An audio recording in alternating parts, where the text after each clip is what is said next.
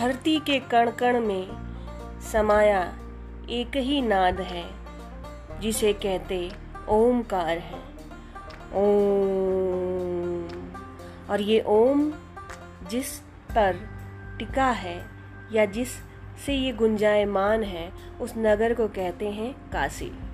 काशी शिव की प्रिय नगरी, जिसे समय के साथ बदलाव ने नाम दिया वाराणसी। और जब दुनिया भर से लोग इस धरा पर आए और यहाँ के ज्ञान और आध्यात्म को उन्होंने पान किया तो उन्होंने कहा इसे बनारस। बनारसी सिंह के पॉडकास्ट में आपका बहुत बहुत स्वागत है और मेरे पॉडकास्ट कल थी से आज बनारस से जुड़े रहने के लिए जल्द ही ट्यून करें। Thank you